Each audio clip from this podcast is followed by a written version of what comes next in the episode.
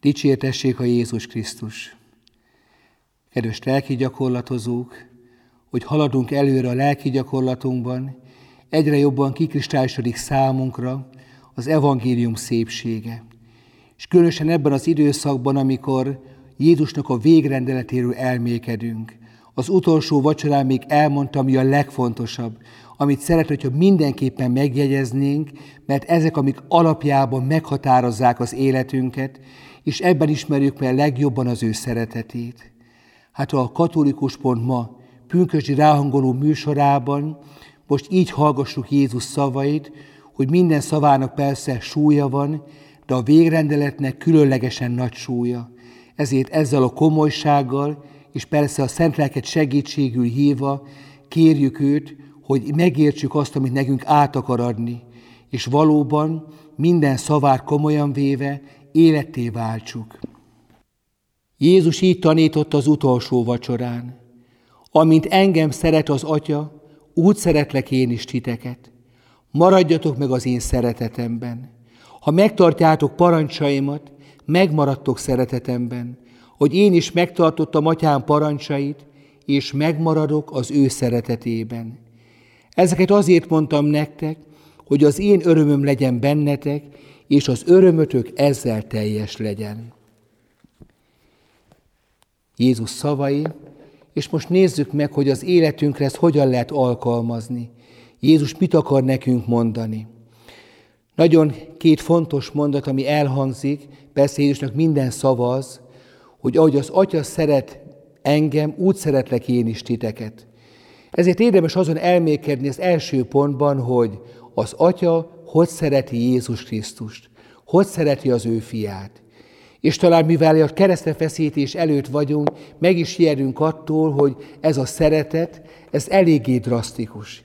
Hiszen ha felnézzünk a keresztre, látjuk Jézus, hogy aki engedelmes volt a kereszt halálig, hogy mennyit szenvedett, és hogy az Atya megengedte neki, vagy az Atya és az emberek iránti szeretetből akarta, hogy Jézus meghajjon a mi bűneinkért.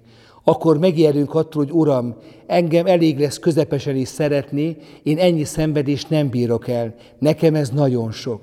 Vagy inkább ne is szeressél, vagy hagyjál békén, majd a mennyországba majd eljutok valahogy, de én félek attól, hogy te engem nagyon szeres, mert az óriási felelősség, és amit a legjobban félek, nagyon sok szenvedéssel jár. És ha nézzük a szentek életét, és persze sokszor úgy is vannak megírva, ezek vannak kihangsúlyozva, hogy mennyit szenvedtek, mennyit bőjtöltek, mennyi bántást kaptak, milyen sok nehézségen mentek át.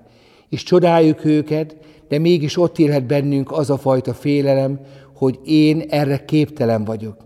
Se kedvem, se vágyam ehhez, én szeretnék nyugodtan élni, teszem a dolgomat, csak az Úr ne kérjen tőlem ilyen nehézséget.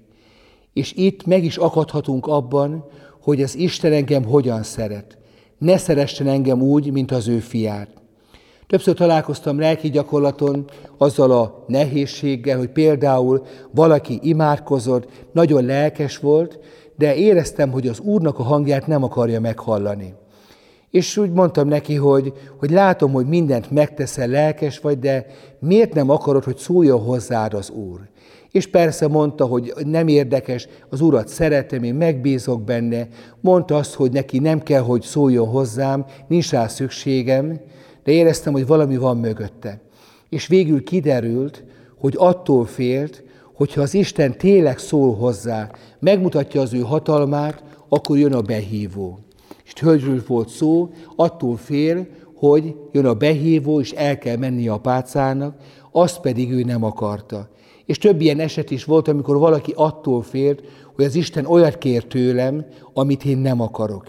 És hogy hogy fejezi ki a szeretetét, amikor olyat kér, amitől én félek és nem akarok. És azt hiszem, hogy sok papi, meg szeretesi hivatásban is akadály lehet, ha valaki attól fél, hogy az Isten olyat kér, ami nekem szenvedést okoz, és amit én legalábbis, hogy most látom, én azt a dolgot nem akarom. És hogy az Isten ne kérjen tőlem ilyet, inkább hagyjon békén, szeretgessen úgy messziről, de én meg rendezem az életemet, meg hát arra vigyázom, hogy ne legyen senki sem beteg, meg így normálisan tudjak élni alapvetően, de az Úr ne szóljon hozzám, így ne szeressen. És Jézus, amikor ezt mondja, hogy ahogy az Atya szeret engem, úgy szeretlek én is titeket, ezt nem elrettentésként mondta, hanem örömhírként. Azért, hogy tudjunk neki tiszta szívből örülni, mert ő ajándékot ad nekünk. A szeretetek a mértékét fejezi ki. Az egyik kedvenc mondatom a Szentírásban, az Efezusiakhoz írt levél, harmadik fejezet, 19. verse, ismerjétek meg Krisztusnak a minden emberi értelmet felülmúló szeretetét. Ami nagyon szép mondat, de ott van benne az a nehézség az értelmezésben, hogy mivel felülmúlja az emberi értelmet, ezért talán nem vesszük észre.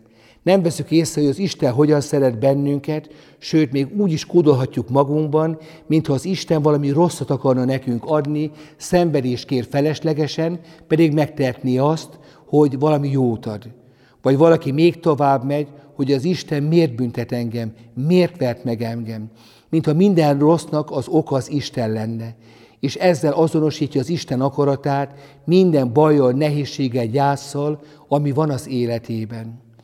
Azért ennek a szakasznak a végén ott van egy másik nagyon súlyos mondat, hogy Jézus, amikor ezeket mondja, hozzáteszi, ezeket azért mondom nektek, hogy az én örömöm legyen ti bennetek, és az örömötök teljes legyen. És érdekes a megfogalmazás, mert amikor Szent Pál apostol azt mondja, hogy örüljetek az Úrban szüntelenül, újra csak azt mondom, örüljetek. Vagy amikor több felszólítás van is az örömre. Örömre az Úrban keres, ő majd teljesíti szíved vágyait. Akkor, mintha valahol kívül keresnénk az örömet, vagy egy lelki folyamatnak a részeként, itt Jézus úgy fogalmaz, hogy az én örömöm legyen ti bennetek, és ez az örömöknek a teljessége. És a következő kérdés, hogy Jézus minek örül? Mi az ő legfőbb öröme? Mi az, amivel Jézusnak örömet lehetne szerezni? És a hétnek a kihívása lehet ez is, hogy Jézusnak szeretnék ezen a héten, vagy ezen a napon örömet szerezni. De minek örül legjobban? Ha sokat imádkozom, hogyha virrasztom meg, nem is tudom, milyen extra dolgokat teszek. Persze ezek fontosak, az engesztelés, az imádság, meg Jézus ezt kéri is. Azonban nem ez a fő öröm, hanem minek örül Jézus. Például annak, és tudom, hogy nagyon sokan szenvednek ettől, hogy engem az Isten nem szeret, úgy nem tud elfogadni, hogy vagyok, meg gyenge vagyok, gyarló vagyok, nem úgy tudok imádkozni, nagyon sok kifogásolható dolog van bennem, ami miatt engem nem lehet szeretni. És például elhiszem azt, hogy az Isten szeret engem. És ez lesz a legfőbb örömöm, hogy az Isten rajongásig szeret engem, és az ajándékom, hogy én ezt elhiszem. Persze itt kockázattal jár, és mi van akkor, ha mégsem? Nem érte lehetne a mai napon kockáztatni, hogy Jézusom, egy életem, egy halálom, azt mondják, hogy te Isten vagy, meg mindenható, hát ha belefér neked, hogy még ilyen gyenge és gyarló embert is, mint én, tudsz rajongva szeretni. Akinek örülsz, látod a gyengeségeit, de akinek örülsz, és magadhoz akarod ölelni. És például hagyjam úgy magamot ölelni, mint ahogy a tékozdó fiút az atya magához ölelte pedig ő is testileg, lelkileg, minden szempontból egy teljesen tönkrement emberi élet volt. És mondta volna a védőbeszédet, de az atya nem hallgatta meg, hanem magához ölelte, és ebben az ölelésben gyógyult meg. Amikor én elhiszem a Jézusnak a szeretetét, ahogyan felém viszonyul, és hagyom, hogy átöleljen, úgy bűnösen, a gyengeségekkel mindenestől, ahogyan vagyok, akkor én ebben az ölelésben gyógyulok meg. És talán a lelkieknek lehet egy nagy csapdája az, hogy először majd magamat rendbe szedem, mindent teszek, megkérdezek okos embereket, így kigyúrom magamat lelkileg, és amikor már szalonképes vagyok, akkor úriember módjára megjelenik az Úr előtt, hogy Jézusom. Most már is sokat dolgoztam magamon, most már határ esett, de azt hiszem, hogy most már lehet engem szeretni, sőt, még te is tudsz engem szeretni. És belegondolunk, hogy kis ezen ironikus is, hogy Jézusom, még te is tudsz szeretni. Olyan, mintha valami gyarló ember lenne az Isten, akinek mindent meg kell tenni azért, hogy szeressen, mert különben nem lenne képes rá. A legnehezebb hitigasság azt látom, hogy sok ember életében nem is elhinni a Szent Háromság titkár, vagy valami más igazság, vagy megváltást, hanem az, hogy az Isten végtelenül szeret engem úgy, ahogy vagyok, és át akar ölelni, ebben az ölelésben gyógyuljak, és ebben az ölelésben tapasztaljam meg, hogy mennyire, de mennyire szeret engem, hogy rajongásig szeret engem, és ebben az ölelésben akar engem megváltoztatni, és azt akarja átadni nekem, hogy bízzak az ő szeretetében, és örüljek neki. Amikor valaki ettől szenved, és hát egyre többen szenvednek ettől, és hogy egyre súlyosabban, akkor azt szoktam mondani, hogy gondolj a gyermekedre, ha még egy szülőről van szó, egy édesanyáról, és hogy te a gyermekedre hogyan tekintesz. Ha kicsi még úgy bekakál, bevizel, és hogy tekintesz rá? Ha majd húsz éves leszel, szeretlek, most meg hát elvégzem a munkát, addig fel kell nevelni, vagy a gyermek is, amikor nő, és hogy tekintesz rá? És hát nagyon könnyen rámondják, hogy úgy, ahogy van, az egész lényét szeretem. Úgy, ahogy van, és megölelem, megcsókolgatom, és nagyon-nagyon szeretem, és hogy majd megeszem, úgy szeretem, annyira kifejezem. Pedig emberileg nem éri meg azt a gyermeket, mert nincs semmi haszna. Meg még rosszaságot tisztel, meg összekente magát, meg sok gyengeséget lehet elmondani róla. És akkor mondom, most fordítsuk meg a szerepet. Ha te vagy ez a gyermek, és az Isten pedig tulajdonképpen a te szerepedben van, mint aki a mi szülünk. És hogy el tudod képzelni azt, hogy az Isten ugyanígy tekint rád. Ugyanígy szeret téged, sőt, hát mi emberek vagyunk a korlátokkal együtt, de az Isten sokkal jobban szeret téged. És ha így tekintesz rám, akkor próbáld ízlelgetni ezt a gondolatot, hogy az Isten így néz engemet, és alig várja, hogy, hogy, hogy oda menjek hozzá, és kifejezzem a szeretetemet, meg elhiggyem, hogy ő mennyire szeret. Ellen például megvilágítva, ez eléggé nehéz mondat, de mégis kimondom, például egy szülő mit szólna, oda menne a gyermeke, és azt mondaná, hogy édesanyám, édesapám, én egy utolsó senki vagyok. És hát kisfiam, miért mondasz ilyet? Azért, mert te vagy az anyám, meg te vagy az apám. Milyen óriási fájdalom ez egy szülőnek.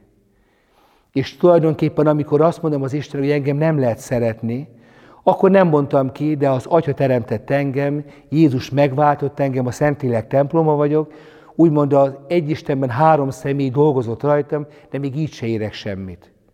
Magyarul selejt munkát végeztek, és nem mondom ki nekik, de szinte még szégyelhetnék magukat, hogy, hogy ilyen embereket teremtenek.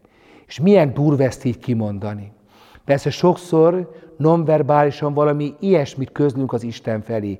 Persze megvan az ok, hogy valakiben miért vannak ilyen életérzése, megvan a történelmi háttér is, hogy hogyan alakult az életem, hogyan alakult a családnak az élete. Azonban ennek a napnak a kihívása legyen, hogy kockáztatok, és azt mondom, hogy Uram, engedem, hogy átölelj, hogy kényeztes, hogy szeres, hogy ölelj meg, és elhiszem neked, hogy te tényleg így szeretsz engem, hogy gyönyörködsz bennem, hogy én a tiéd vagyok, te teremtettél, megváltottál, Szentlélek Úristen, én templom vagyok, a te templomod, és megengedem az Úrnak, hogy szeressen engem. Ha valaki ezt be tudja fogadni, és ez az öröm az Istentől függ, meg az én befogadásomon, nem külső körülményektől, akkor az Úrnak az öröme, az ő szerető és üdvözítő öröme, azt fogadom be, és elfogadom az Istentől, hogy szeressen engem. És talán jobban megértem majd az első mondatot is, amikor Jézus azt mondja, hogy az Atya szeret engem, úgy szeretlek én is titeket. Talán leomlanak különböző gátak, meg ilyen félreértések, az Istenképek, amikor elkezdek ezzel a képpel elmékedni, és egyre többször elképzelni, hogy például egy szülő, hogy én szeretem a gyermekemet, hogy rajongva szeretem, az Isten is így szeret engem, de nem emberi módon, hanem el sem tudom képzelni, hogy milyen az ő szeretete. És ennek a napnak a kegyelmet, a kihívásban kérjek, amit Szent Pál apostol mond, ismerjétek meg Krisztusnak a minden emberi értelmet felülmúló szeretetét. Kedves lelki gyakorlatozók, ezt a kegyelmet kívánom nektek, és hiszem, hogy az Úr meg is akarja adni, azonban sokszor a gátakkal szembenézni, az sokszor nehéz, bátorság kell hozzá, de én bátorítalak benneteket, hogy a lélek minden gátot le tud, még le is akar rombolni, hogy egyre jobban nyitottak legyünk, és befogadjunk mindent az Úr szeretetéből.